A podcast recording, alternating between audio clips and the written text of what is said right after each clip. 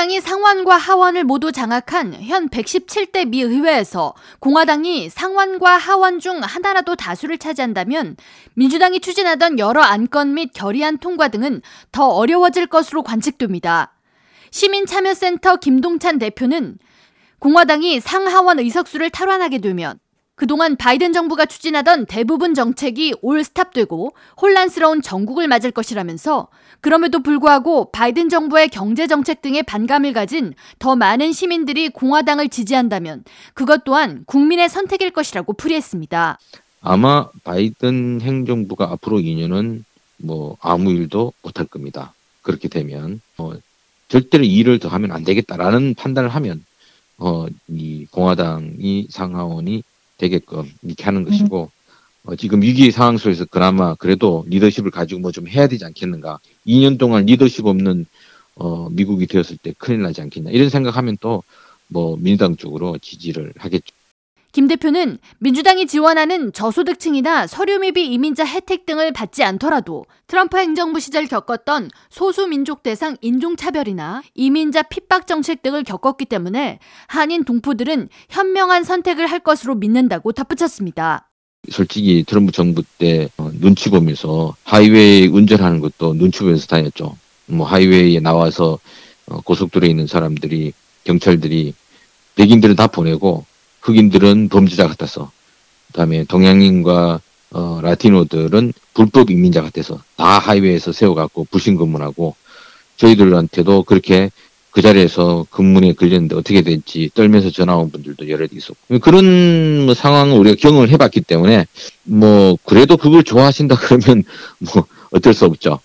이번 선거에서는 뉴욕 주지사직을 두고도 공화당 리 젤딘 후보와 민주당 소속 현 캐티 호컬 주지사 간의 경쟁에서 초접전 양상을 보이고 있습니다. 호컬 주지사는 여론조사에서 젤딘 후보를 4에서 11% 정도 앞서고 있지만 뉴욕주의 민주당원으로 등록된 유권자가 훨씬 많은 것을 감안한다면 지지율 차이는 매우 근소한 것으로 풀이됩니다.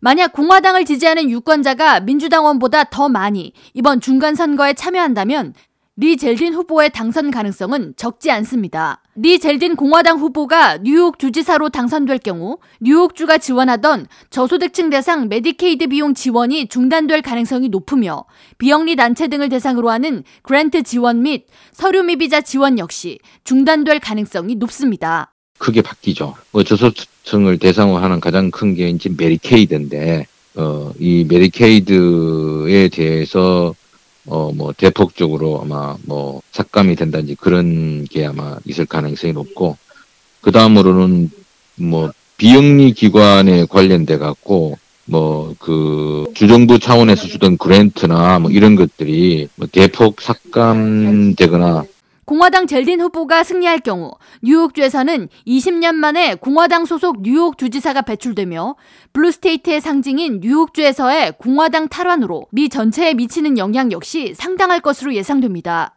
미 주요 언론들은 만약 민주당이 뉴욕 주지사 선거직에 패할 경우 2024년 대선에도 큰 영향을 미칠 것으로 내다보고 있습니다. 워싱턴 포스트와 ABC 방송이 유권자 705명을 대상으로 조사한 최근 지지율 조사에 따르면 공화당에 투표하겠다는 유권자는 50%, 민주당에 투표할 것이라는 응답자는 48%였습니다. 공화당 지지자들의 80%가 반드시 투표하겠다는 적극적인 투표 참여 의사를 밝혔으며 민주당원 중에서는 74%가 투표 의사를 밝혀 공화당 지지층이 이번 중간선거 투표 참여를 더 많이 할 것으로 예상됩니다. K라디오 전영숙입니다.